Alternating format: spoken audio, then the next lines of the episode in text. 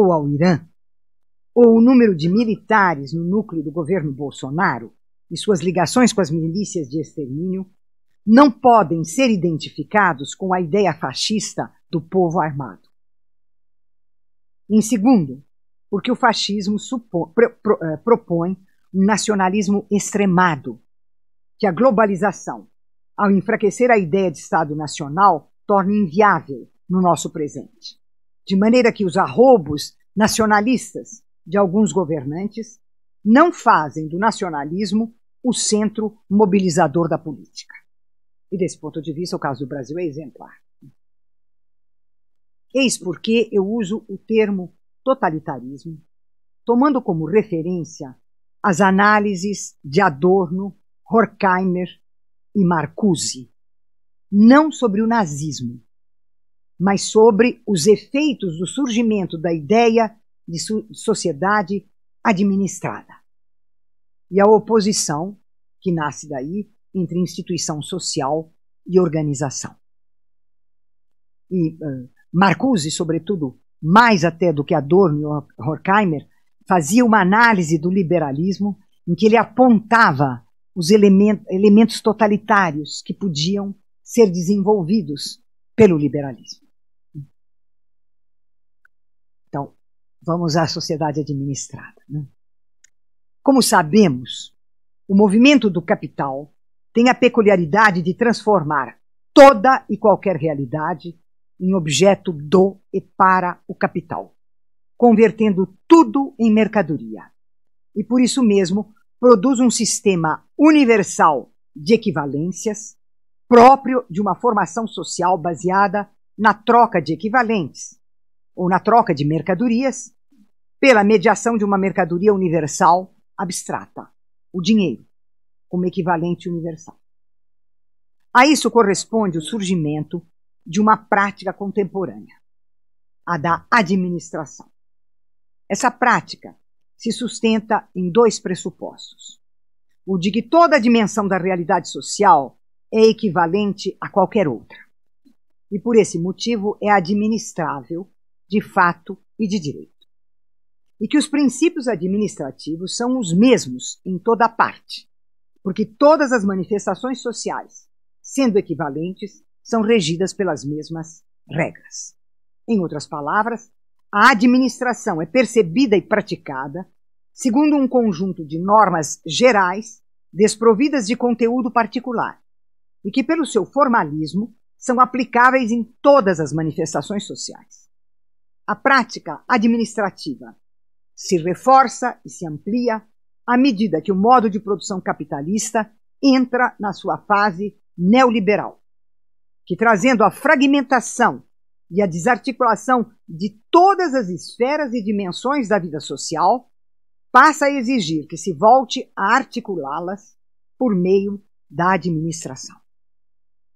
A rearticulação administrativa transforma uma instituição social numa organização, isto é, numa entidade isolada, cujo sucesso e cuja eficácia se mede em termos da gestão de recursos e estratégias de desempenho, e cuja articulação com as demais organizações se dá por meio da competição. O que é uma instituição social? É uma ação social. É uma prática social fundada no reconhecimento público da sua legitimidade e das suas atribuições, num princípio de diferenciação que lhe confere autonomia perante outras instituições sociais e ordenada por eh, estruturada por ordenamentos, regras, normas e valores de reconhecimento e legitimidade internos a ela. Sua ação se realiza numa temporalidade aberta, porque sua prática a transforma segundo as circunstâncias e as suas relações com as outras instituições. Uma instituição social é histórica. O que é uma organização? Uma organização difere de uma instituição porque ela se define por uma outra prática, qual seja a da sua instrumentalidade, fundada em dois pressupostos que eu mencionei: da equivalência e generalidade de todas as esferas sociais que definem a administração. Uma organização é percebida e praticada segundo um conjunto de normas gerais desprovidas de conteúdo particular e que são aplicáveis a todas as manifestações sociais. A organização está referida a um conjunto de meios particulares para obtenção de um objetivo particular. Ou seja, ela não está referida a ações articuladas às ideias de reconhecimento externo e interno, de legitimidade interna e externa. Ela está articulada à ideia de operações. Isto é, estratégias balizadas pelas ideias de eficácia, tempo e espaço delimitados, sucesso no emprego de determinados meios para alcançar um objetivo particular que a define. Ela é regida pelas ideias de gestão, planejamento, previsão, controle e êxito. E por isso a sua temporalidade é efêmera. Ela não constitui uma história. Por que designar o neoliberalismo como uma nova forma do totalitarismo? Expliquemos. Totalitarismo. Porque em seu núcleo encontra-se o princípio fundamental da formação totalitária, qual seja a recusa da especificidade das diferentes instituições sociais e políticas, que são todas consideradas homogêneas e indiferenciadas, porque são todas concebidas como organizações. O totalitarismo é a recusa da heterogeneidade social, da existência de classes sociais, da pluralidade de modos de vida, de comportamentos, de crenças e opiniões, de costumes, gostos, ideias, para oferecer em troca a imagem de uma sociedade homogênea, em total concordância e, cons e consonância consigo mesma, fechada sobre si, como diria Marcuse. Novo. Porque, em lugar da forma do Estado absorver a sociedade, nós vemos ocorrer o contrário. É a forma da sociedade que absorve o Estado. De fato, os totalitarismos anteriores instituíam a estatização da sociedade. O expansionismo imperialista e o nacionalismo exacerbado. O totalitarismo neoliberal pratica uma outra forma de imperialismo e, não tendo o Estado Nacional como enclave territorial do capital, não precisa dos nacionalismos. A sua grande novidade está em definir todas as esferas sociais e políticas, não apenas como organizações, portanto, todas equivalentes e todas operações? Mas como um tipo determinado de organização. A empresa. A escola é uma empresa, o hospital é uma empresa, o centro cultural é uma empresa, tudo é uma empresa.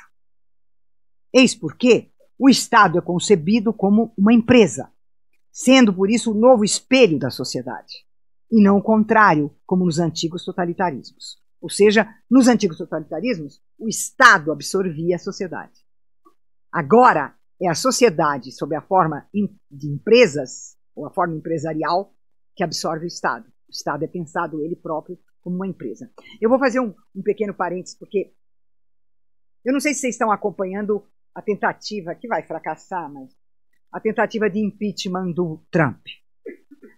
Ontem, uh, o, o, o, embaixador uh, na, na Ucrânia né, foi convocado pelo, pelo Congresso, uh, pelo, pela, pela Câmara dos Deputados, para prestar de, depoimentos. Ele foi prestando depoimento ah, e num dado instante foi feita uma pergunta para ele. A pergunta era se ele estava ciente de que se esperava um retorno dos ucranianos pela ajuda e pela interferência que tinha sido feita para o Biden. E a resposta, ela foi tão perfeita. Ele disse o seguinte: President Trump is a businessman. O presidente Trump é um empresário.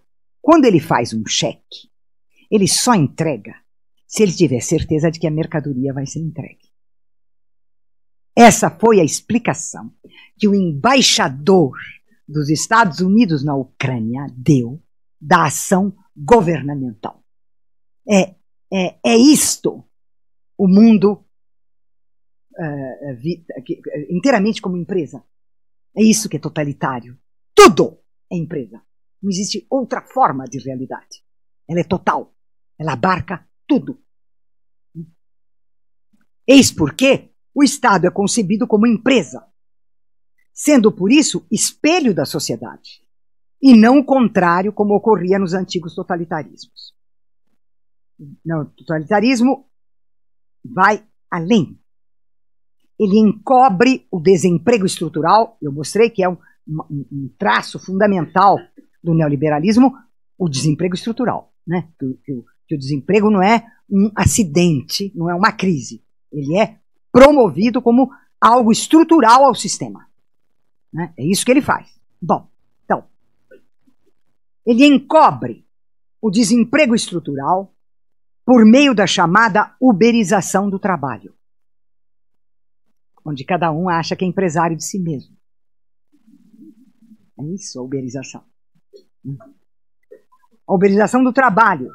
E por isso, define o indivíduo não como membro de uma classe social ou de um grupo, mas como um empreendimento, uma empresa individual, um capital humano ou o empresário de si mesmo, destinado à competição mortal em todas as organizações, dominado pelo princípio universal da concorrência, disfarçada com o nome de meritocracia. Eu chamo isso de o neocalvinismo. É, é, é o neocalvinismo perfeito. O salário não é visto como tal, e sim como renda individual, e a educação é considerada um investimento para que a criança e o jovem aprendam a desempenhar comportamentos competitivos. Dessa maneira, desde o nascimento até a entrada no mercado de trabalho, o indivíduo é treinado para ser um investimento bem-sucedido e a interiorizar a culpa quando não vence a competição, desencadeando ódios, ressentimentos, violências de todo tipo, para nem falar no sofrimento psíquico, né?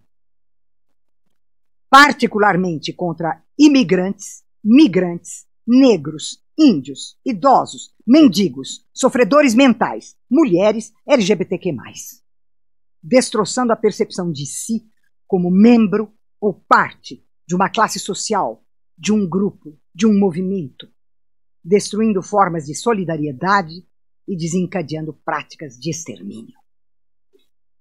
Politicamente, a consequência da passagem da instituição à organização significa que o Estado deixa de ser considerado uma instituição pública, regida pelos princípios e valores da legalidade, da legitimidade republicano-democráticas, e passa a ser considerado uma empresa. Isso significa porque a política neoliberal se define pela eliminação dos direitos econômicos, sociais e políticos garantidos pelo poder público, em proveito dos interesses privados, transformando-os em serviços definidos pela lógica do mercado. Isto é, a privatização dos direitos, transformados em serviços vendidos e comprados no mercado, privatização que aumenta todas as formas de desigualdade e de exclusão, exclusão alarga o espaço dos interesses de mercado, encolhe o espaço público dos direitos e faz com que o neoliberalismo apunhale o coração da democracia. Por quê? Porque dizemos que uma sociedade, e não apenas a maneira liberal, um regime de governo, uma sociedade é democrática quando, além de eleições, partidos políticos, divisão dos três poderes da República, respeito à vontade da maioria das minorias, institui algo mais profundo, que é a condição do próprio regime político, ou seja, quando institui direitos. Essa instituição é uma criação social, de tal maneira que a atividade democrática social realiza-se como um contrapoder social que determina, dirige, controla e modifica a ação estatal e o poder dos governantes. A sociedade democrática institui direitos pela abertura do campo social à criação de direitos reais novos e à ampliação e garantia dos direitos existentes. Quais, então, as consequências do novo totalitarismo? Social e economicamente, ao introduzir o desemprego estrutural e a fragmentação. Perdão.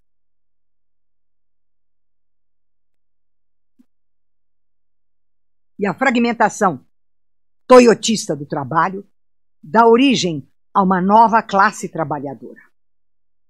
É isso, esse é o meu tema. É, é, é, é, isso que eu quero entender. É isso que eu acho que precisa ser o núcleo da questão de esquerda. Tem uma nova classe trabalhadora e nós não sabemos quase nada a respeito dela. Então, social e economicamente, ao introduzir o desemprego estrutural e a fragmentação toyotista do trabalho, dá origem a uma nova classe trabalhadora, denominada por alguns estudiosos franceses desde os anos 1980 com o nome de precariado, para indicar um novo trabalhador sem emprego estável, sem contrato de trabalho, sem sindicalização, sem seguridade social e que não é simplesmente o trabalhador pobre, pois a sua identidade social não é dada pelo trabalho, não é dada pela ocupação, e que, por não ser um cidadão pleno, tem a mente alimentada e motivada pelo medo, pela perda da autoestima, pela perda da dignidade, pela insegurança, pelo sofrimento e, sobretudo, a ilusão meritocrática de vencer a competição com outros e a culpa perante o fracasso. Esse é o novo trabalhador. Politicamente, o totalitarismo neoliberal põe fim às duas formas democráticas existentes no modo de produção capitalista. Primeiro, põe fim na social-democracia, com a privatização dos direitos sociais, agora regidos pela lógica de mercado, trazendo o aumento da desigualdade e da exclusão. E dois, põe fim na democracia liberal representativa, com a política definida como gestão, e não mais como discussão e decisão públicas da vontade dos representantes pelo, dos representados pelos seus representantes eleitos.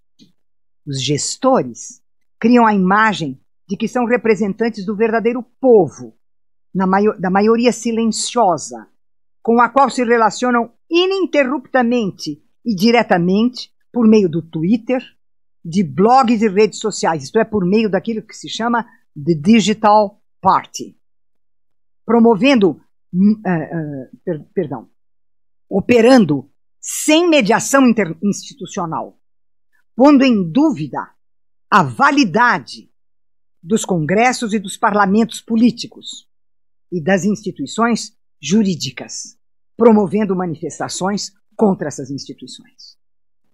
3. Introduz a judicialização da política. Pois, porque a gente sempre se discutiu muito a questão da judicialização da política e sempre se entendeu que a judicialização era alguma coisa que estava ocorrendo por uma transformação no interior do próprio Poder Judiciário. A minha interpretação é outra. Por que tem a judicialização? Como é que você resolve um, um conflito dentro de uma empresa ou entre empresas? Pela discussão? Pelo trabalho das contradições? É assim que você resolve conflitos empresariais? Não é pela via jurídica.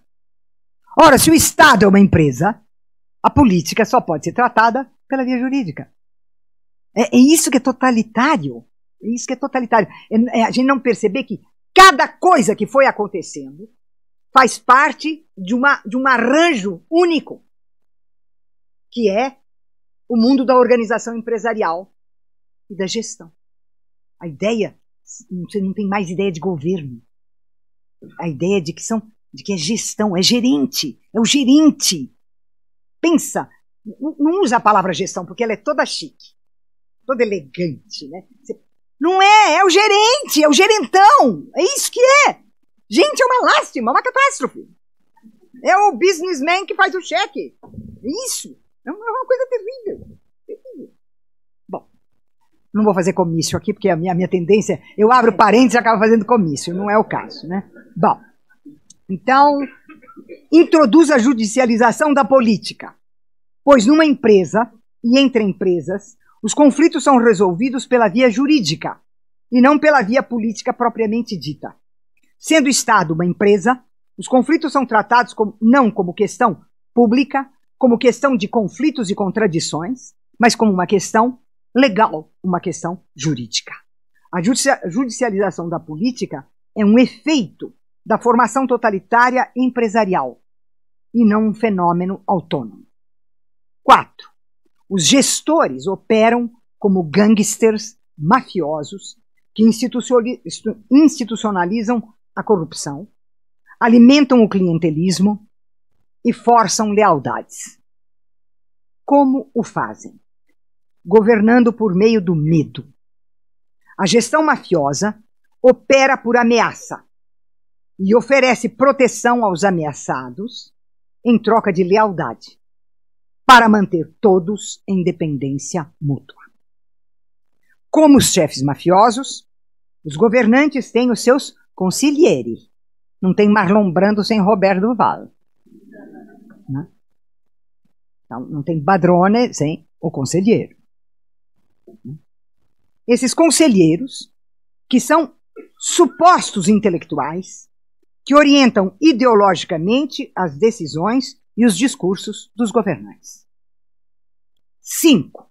Transformam todos os adversários políticos em corruptos. Os corruptos são os outros, embora a corrupção mafiosa seja praticamente a única regra de governo. 6. Passam a ter controle total sobre o judiciário, pois o funcionamento de máfia faz com que tenham dossiês sobre problemas pessoais, familiares e profissionais dos magistrados, aos quais oferecem proteção, em troca de lealdade completa. E quando o magistrado não aceita o trato, sabe-se lá o que lhe acontece. Efeitos ideológicos. Ideologicamente, um, estimula o ódio ao outro, ao diferente, aos socialmente vulneráveis. Imigrantes, migrantes, refugiados, LGBTQ, sofredores mentais, negros, pobres, mulheres, idosos e por aí vai. E esse estímulo ideológico torna-se justificativa para práticas de extermínio. 2. Com a expressão marxismo cultural, eu acho uma beleza. O, Gramsci deve estar ro rolando na, no túmulo, né? Marxismo cultural persegue todas as formas e expressões do pensamento crítico, inventando a divisão da sociedade entre o bom povo, que os apoia, e os diabólicos, que os contestam. Por orientação dos conselheiros, os gestores pretendem fazer uma limpeza ideológica, social e política, e para isso desenvolvem uma teoria da conspiração comunista, que seria liderada por intelectuais e artistas de esquerda. Os conselheiros são autodidatas que se formaram lendo manuais, odeiam cientistas, odeiam pesquisadores, odeiam os intelectuais, odeiam os artistas. E se aproveitam do ressentimento que a classe média e a extrema-direita têm com relação a essas figuras do pensamento da, e da criação, ressentimento produzido de longa data pelos liberais, que sempre disseram que o povo não sabe pensar nem votar. Como esses conselheiros são desprovidos de conhecimentos científicos, filosóficos e artísticos, eles empregam a palavra comunista sem qualquer sentido preciso. É um slogan. Comunista significa todo pensamento e toda ação que questione o status quo e o senso comum. Por exemplo, que questione que a Terra é plana, que não há evolução das espécies, que a defesa do meio ambiente é uma conspiração, que a teoria da relatividade não tem fundamento e por aí vai. Né? São esses conselheiros que oferecem aos governantes os argumentos racistas, homofóbicos, misóginos, machistas, religiosos, isto é, eles transformam medos, ressentimentos e ódios sociais silenciosos em discurso do poder e justificativa para práticas de censura e de extermínio. Culturalmente, agora o efeito cultural. A dimensão planetária dessa forma do capital faz com que não exista um fora, uma alteridade possível, levando à ideia de fim da história. Portanto, a perda da ideia de transformação histórica e de um horizonte utópico.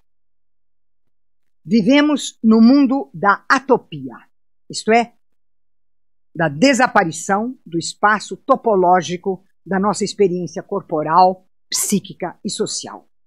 E no mundo da acronia, isto é, da desaparição da experiência do tempo, num mundo sem passado e sem futuro, reduzido a um presente efêmero. Harvey cunhou a expressão compressão espaço-temporal, que é trazida pelas tecnologias de informação, que reduzem o espaço ao aqui, a tela, ao agora, a tela, sem passado e sem futuro, e portanto sem história. Tudo se reduz a um presente sem profundidade. Nós perdemos a dimensão do futuro como possibilidade inscrita na ação humana, enquanto um poder para determinar o indeterminado e para ultrapassar situações dadas, compreendendo e transformando o sentido delas, fazendo história. 2. A fugacidade do presente, a ausência de laços com o passado objetivo, aquele que eu disse, que Benjamin nos diz que é para lembrar como uma chama que brilha no instante do perigo. A perda de um passado objetivo e a esperança de um futuro emancipador suscitam o reaparecimento de um imaginário da transcendência. Assim, a figura do empresário de si mesmo é sustentada e reforçada pela teologia da prosperidade, desenvolvida pelo pentecostalismo. Mais do que isso, os fundamentalismos religiosos e a busca da autoridade decisionista na política são os casos que melhor ilustram o mergulho na contingência bruta e a construção de um imaginário que não a enfrenta nem a compreende, mas simplesmente se esforça por contorná-la, apelando para duas formas inseparáveis de transcendência.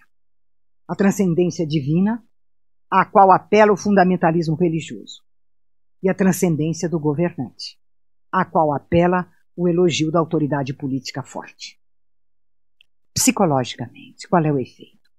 Que acho que é o que interessa mais para vocês. Dá-se o surgimento de uma nova forma de subjetividade, marcada por dois traços aparentemente contrários, mas realmente complementares. De um lado, uma subjetividade depressiva, porque marcada pela exigência de vencer toda e qualquer competição e pela culpa se fracassar. E por outro lado, uma subjetividade narcisista, produzida pelas práticas das tecnologias eletrônicas de comunicação. Essa nova subjetividade não se define mais pelas relações do corpo com o espaço e o tempo, do mundo ou da vida, mas com a complexidade de relações reticulares, esparsas e fragmentadas contida nas telas. Essas novas tecnologias operam com a obediência e a sedução no campo mental, porém disfarçadas numa pretensa liberdade de escolher obedecer pois os estudos em neurologia e psicologia revelam que, que nos usuários desses instrumentos reticulares há uma diminuição das capacidades do lobo frontal do cérebro, onde se realizam o pensamento e os julgamentos, e há um grande desenvolvimento da parte do cérebro responsável pelo desejo. Pensa-se menos e deseja-se muito. E as empresas desenvolvem aplicativos para enfatizar, direcionar, induzir e estimular desejos. Curtir se tornou uma obrigação. O selfie, o like, o meme tornaram-se a definição do ser de cada um, pois agora existir é ser visto. Dissemos que somente em aparência essas duas formas da subjetividade são contrárias, pois, há mais de um século, os estudos de Freud revelaram que depressão e narcisismo são as duas faces da mesma moeda. Merleau-Ponty escreveu certa vez que toda gente gosta que o filósofo seja um revoltado. É sempre bom ouvir que as coisas como estão vão muito mal. Dito e ouvido isso, a má consciência se acalma, o silêncio se faz e toda a gente satisfeita volta aos seus afazeres. O quadro que eu aqui tracei poderia parecer um grito de revolta contra o mal. No entanto, eu quero fazer minhas as palavras de Merleau-Ponty quando, referindo-se ao nazismo e ao fascismo após a Segunda Guerra Mundial, ele escreveu: O mal não é criado por nós nem pelos outros. Ele nasce do tecido que fiamos entre nós e que nos sufoca que nova gente, suficientemente dura, será suficientemente paciente para refazer verdadeiramente esse tecido. A conclusão não é a revolta, é a virtude sem nenhuma resignação. Obrigada.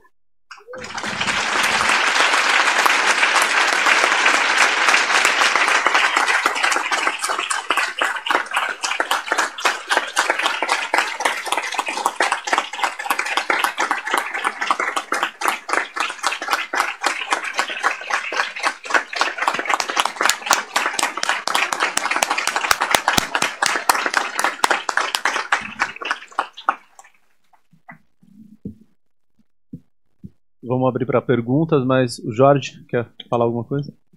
Fazer um comentário. Estava é, escutando aqui, Marilena, que, que coisa forte a tua fala, né? E que coisa trabalhada e, e bem estruturada. É verdadeiramente um enorme prazer escutar. Verdadeiramente. E, e fiquei pensando, conforme você ia falando, que você na tua fala, dava todo o sentido para esse projeto que a gente está fazendo. Todo o sentido para o projeto desse curso. Que é exatamente a gente está podendo trabalhar aí. Trabalhar aí. Né? Com esse mundo contemporâneo e poder levar a psicanálise e o saber para esse mundo que você descreveu de uma forma belíssima. Quero te agradecer muito.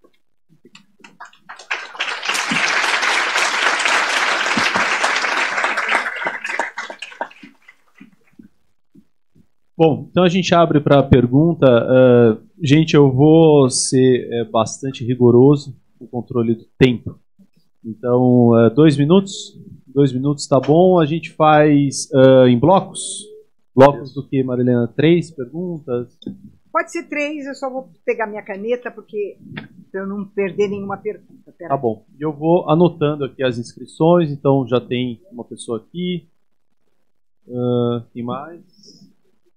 Ali, dois. Mais um para o bloco. Alguém que eu não estou vendo? Três. Então tá, se vocês puderem vir aqui, fazer a pergunta no microfone, porque está gravado. Dario, aqui também. Ah, sim, claro. A gente faz primeiro esses blocos, esses três, depois a gente passa para o senhor.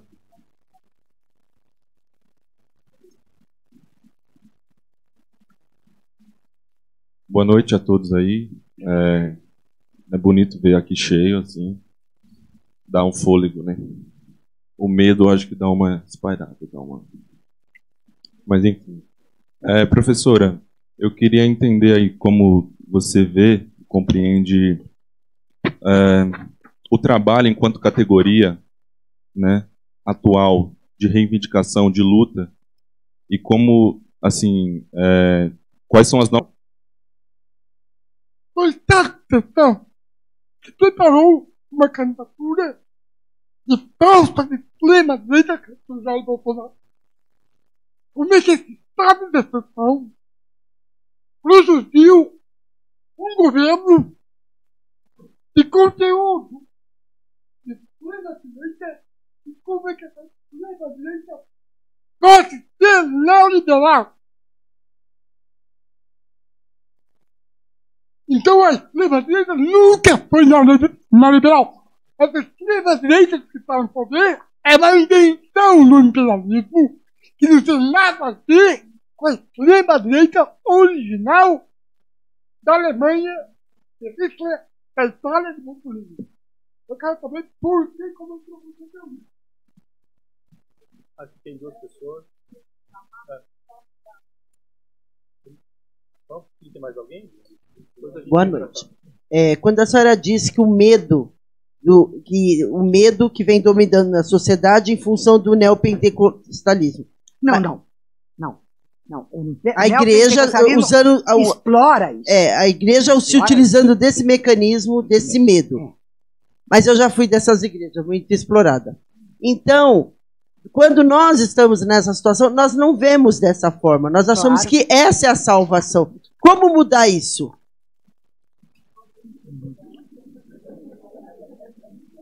Boa noite. Professora... Minutinho só, minutinho só. Claro, pois não, desculpe.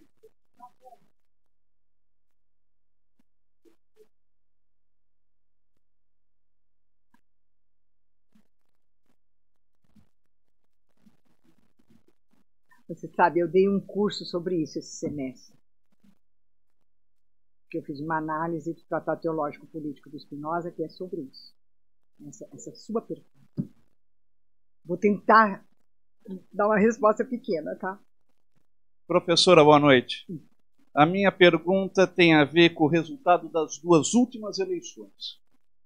A nossa Justiça Eleitoral faz uma matemática e divulga apenas os votos válidos. Em números redondos, 2014 aconteceu o seguinte: Dilma 38%, Aécio 36%, brancos, nulos e abstenções 26%. Em 2018, o Coiso teve 39, o Haddad 31, brancos, nulos e abstenções 30%. O que levou o país a esses números que o eleito governa com, em números redondos, dois terços contra?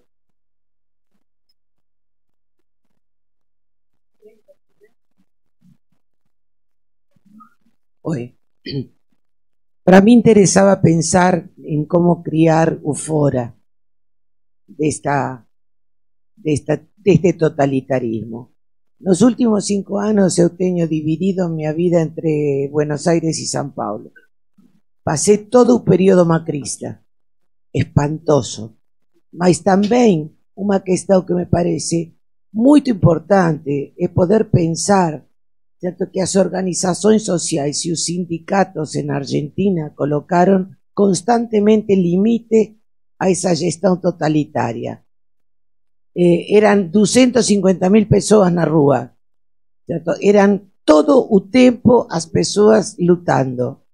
Então, queria pensar um pouco este tipo de dispositivo para poder pensar ese fora, certo? así como foram as fábricas recuperadas, ou seja, dispositivos que van criando, que van tirando pedazos de esa totaliza totalização.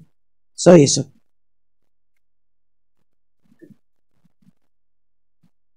Boa noite. É...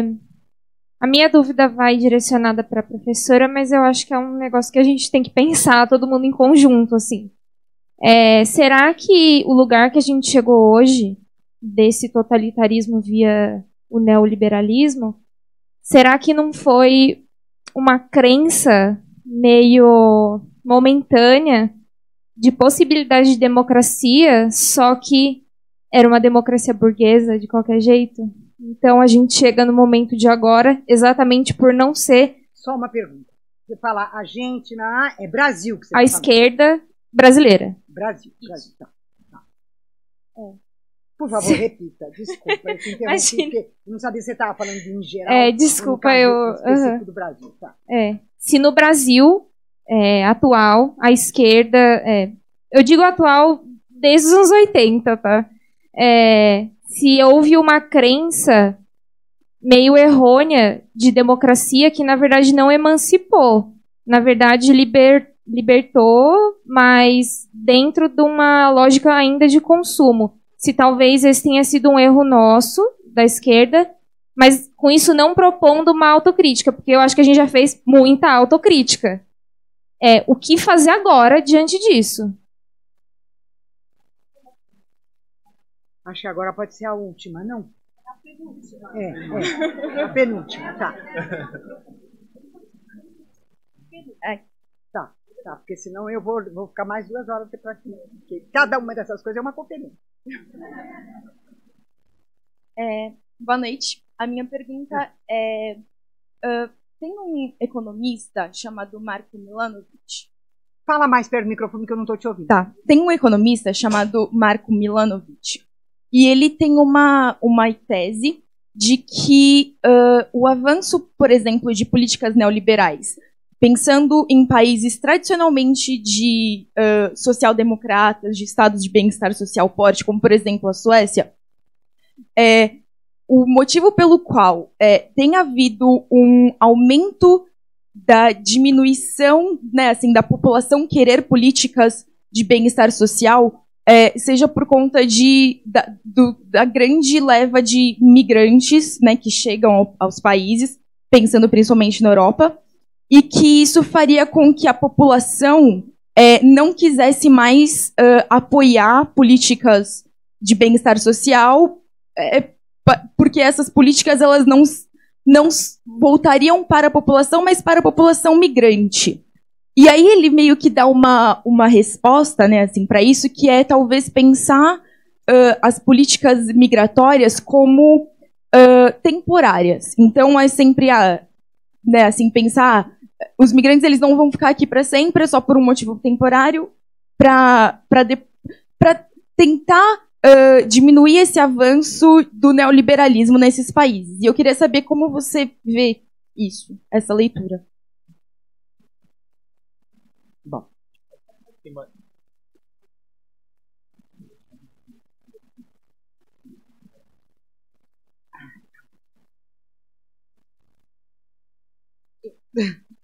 Boa noite, professora. É, na realidade, a minha pergunta ela olha um pouco para o passado e para o futuro. Para o passado é, seria entender quais foram as brechas que ah, tanto como sociedade e o- os governos anteriores deixaram para que o, o, o neoliberalismo se instaurasse de maneira tão confortável, digamos assim. É, pelo menos eu sinto um. Tudo bem que as coisas. A gente foi olhando para trás, foram acontecendo paulatinamente, mas principalmente do ano passado para cá foi mui- muito, muito intensa essa, essa virada de chave. Pelo menos eu percebo dessa forma. E olhando para o futuro, é, em que ponto que está? como você vê isso? É, ainda tem essa curva ainda está em ascensão? Ou a gente já pode considerar que eles chegaram no ápice aqui e há uma tendência de queda? A gente já consegue se organizar melhor e fazer um diagnóstico melhor da, da, do momento atual? Enfim. É isso. Obrigada. Então agora a gente vai fazer a ultimíssima Ultimíssima. pergunta. Eu a- aproveito aqui para registrar. A a gente está tendo a gravação de um, de um documentário aqui da do documentarista Maria Augusta Ramos. Né? E então, por favor, a última pergunta. É, boa noite, professora. Eu vou ler aqui a pergunta que fica mais fácil. É possível perceber... Onde bas- estás? Oi? Onde estás que não te vejo? É possível perceber bastante proximidade entre, entre os discursos que elegeram o presidente Fernando Collor e Jair Bolsonaro, tanto na retórica do combate à corrupção como na proposta de diminuição do Estado e de privatizações que relações você faria entre esses dois projetos?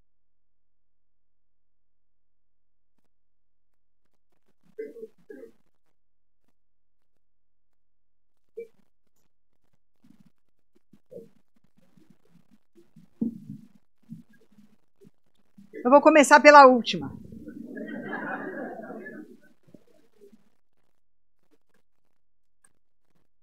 Na, na época da, da eleição da, da campanha eleitoral do Collor, uh, eu fiz uma, uma análise, está publicada até, chama-se O Público Privado e o Despotismo, que é uma análise da campanha do, do Collor.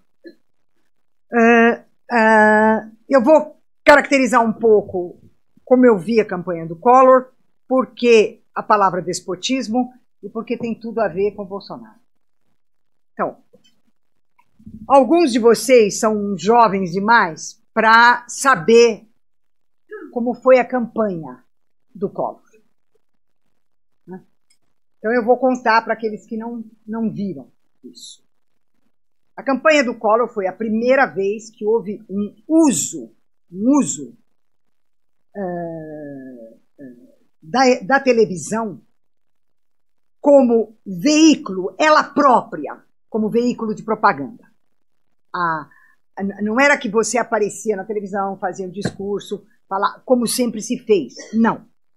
Havia operações, operações de filmagem, de trucagem, de efeitos especiais, de tal modo que o protagonista, o protagonista da propaganda era a televisão ela mesma, o efeito especial ele mesmo.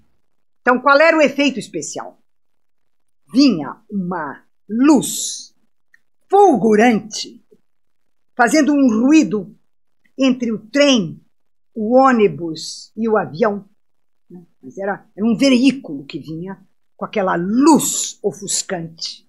E à medida que ele passava, ele ia deixando o amarelo e o azul. Né? O amarelo e o azul, e até chegar na figura do Collor.